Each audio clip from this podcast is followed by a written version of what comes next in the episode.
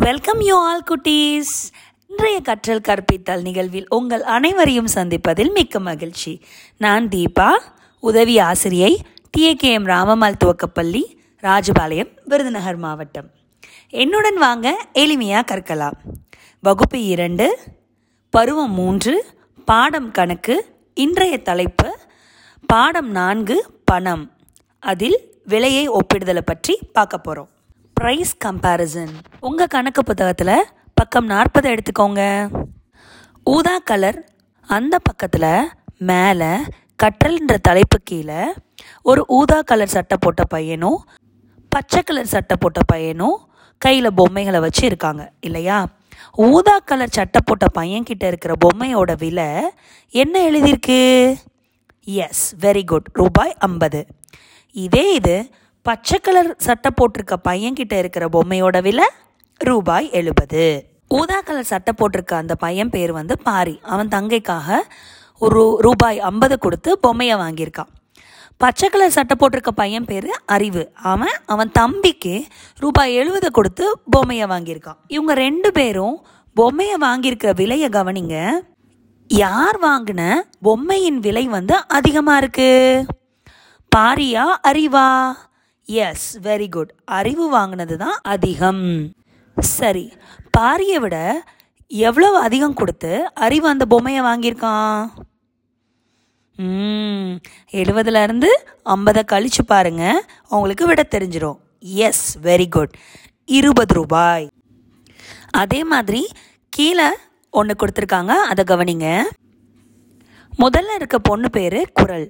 அவள் ஒரு water bottle வாங்கியிருக்கா. அதனுடைய விலை வந்து ரூபாய் எண்பது ருபீஸ் எயிட்டி வலதுபுறமாக இருக்கிற அந்த பொண்ணு பேர் வந்து மதி. அவள் அந்த வாட்டர் பாட்டிலை வாங்கியிருக்கா. ரூபாய் தொண்ணூற்றி ஐந்து நைன்டி ஃபைவ் ருபீஸ் கொடுத்து வாங்கியிருக்கா. சரி இவங்க ரெண்டு பேரும் ஒரே மாதிரியான வாட்டர் பாட்டில் தான் வாங்கியிருக்காங்க. சரி இவங்க ரெண்டு பேரில் யார் விலை மலிவா அதாவது குறைவாக கொடுத்து அந்த வாட்டர் பாட்டிலை வாங்கியிருக்காங்க? எஸ் வெரி குட் குரல் தான் ரூபாய் எண்பது. கொடுத்து மலிவாக வாங்கியிருக்காங்க. கீழே கொடுக்கப்பட்ட பயிற்சியை நீங்களே செஞ்சு பாருங்கள் அதில் முதல்ல இருக்கிறது விலை உயர்ந்த பொருட்களை வந்து டிக் அடிக்கணும்.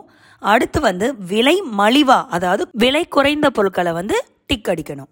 பக்கம் நாற்பத்தி ஒன்றை பாருங்க. ஒரு திருவிழா தினத்தில் இறைவி கதிர் வாஞ்சி முகில் அவங்க நாலு பேரும் ஒரு பொருட்காட்சிக்கு போயிருக்காங்க. அங்கே சில விளையாட்டுகளை பார்த்துருக்காங்க. அதில் ராட்டினம் ஏறணும்னா ரூபாய் இருபது கட்டணம் செலுத்தணும். ரெங்கராட்டினம் ஏறணும்னா ரூபாய் முப்பது கட்டணம் செலுத்தணும். கப்பல் விளையாட்டு விளையாடுறதுக்கு ரூபாய் இருபத்தி ஐந்து கட்டணம் செலுத்தணும். மோதும் மகிழுந்து விளையாடுறதுக்கு ரூபாய் பதினைந்து கட்டணம் செலுத்தணும். இந்த கட்டணம் செலுத்துறத வச்சு உங்களுக்கு ஒரு பயிற்சி கொடுத்துருக்காங்க. அது நீங்களே எளிமையாக சொல்லிடலாம். சரி. கதிர் வந்து என்ன பண்ணுறான்னா அந்த நான்கு விளையாட்டுகளையும் விளையாடணும்னு நினைக்கிறான். அப்போது அவன் மொத்தம் எவ்வளோ ரூபாய் செலுத்தணும்? ராட்டினத்துக்கு ஒரு இருபது ரூபா ரங்கநாட்டினத்துக்கு ஒரு முப்பது ரூபா. அப்போது இருபது கூட்டல் முப்பது ஐம்பது ரூபா செலுத்தியிருக்கணும்.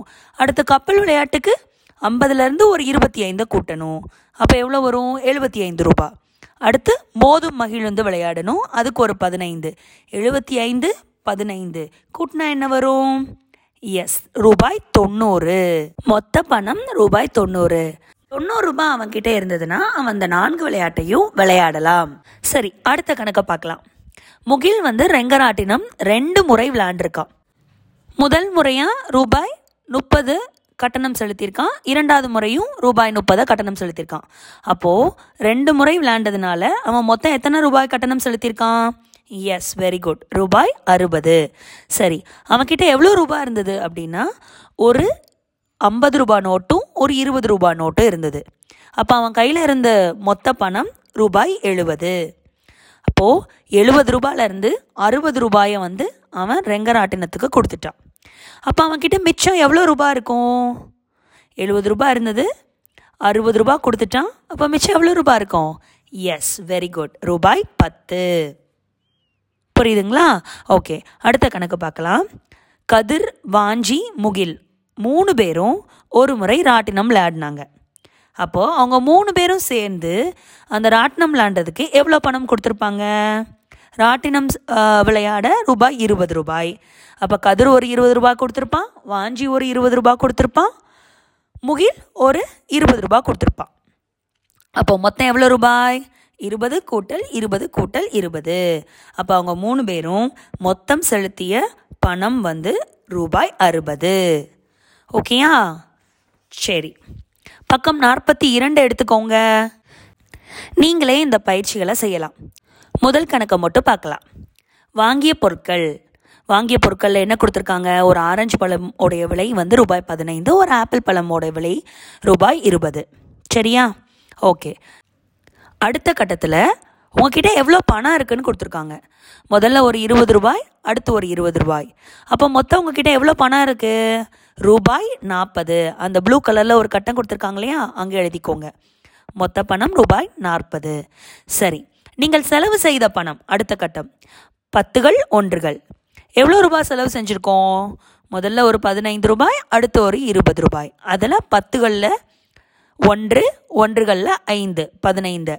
அடுத்து இருபது இருபது ரூபாயை பத்துகளில் இரண்டு ஒன்றுகளில் ஜீரோ. இப்போ கூட்டி பாருங்கள் நீங்கள் செலவு செய்த மொத்த பணம். எவ்வளோ ரூபா? எஸ் வெரி குட் முப்பத்தி ஐந்து ரூபாய். அந்த ப்ளூ கலர் கட்டத்தில் எழுதிக்கோங்க. சரி இப்போ உங்ககிட்ட எவ்வளோ மீதம் இருக்குது அப்படின்னு கண்டுபிடிக்கணும். மொத்த பணம் எவ்வளவு? ரூபாய் நாற்பது. அப்போது உங்களிடம் மீதம் உள்ள பணம் அப்படின்ற கட்டத்தில் பத்துகள் இடத்துல நான்கும் ஒன்றுகள் இடத்துல ஜீரோவும் போட்டுக்கோங்க. சரிங்களா? அடுத்து செலவு செய்த பணம் எவ்வளவு? முப்பத்தி ஐந்து. அதையும் பத்துகளில் பத்துகளில் மூன்றும் ஒன்றுகளில் ஐந்தும் அப்படின்னு எழுதிக்கோங்க. மீத பணம் தானே கேட்டிருக்காங்க. இப்போ நாற்பது ரூபாயிலேருந்து முப்பத்தி ஐந்து ரூபாய் போயிடுச்சுன்னா மிச்சம் எவ்வளோ இருக்கும்? எவ்வளோ இருக்கும்? எஸ் வெரி குட் மிச்சம் அஞ்சு ரூபாய் இருக்கும். அப்போ ரூபாய் ஐந்து அப்படின்னு மீதமுள்ள கட்டத்தில் ப்ளூ கலர் காலத்தில் எழுதணும். சரிங்களா? இதே மாதிரி அந்த பக்கத்தில் இருக்கிற மற்ற கணக்குகளையும் செய்து பாருங்கள் இதே போல பக்கம் நாற்பத்தி மூன்றில் இருக்கிற பயிற்சியையும் செஞ்சு பாருங்க. மீண்டும் அடுத்த கற்றல் கற்பித்தல் நிகழ்வில் உங்கள் அனைவரையும் சந்திக்கிறேன். பாய் பாய்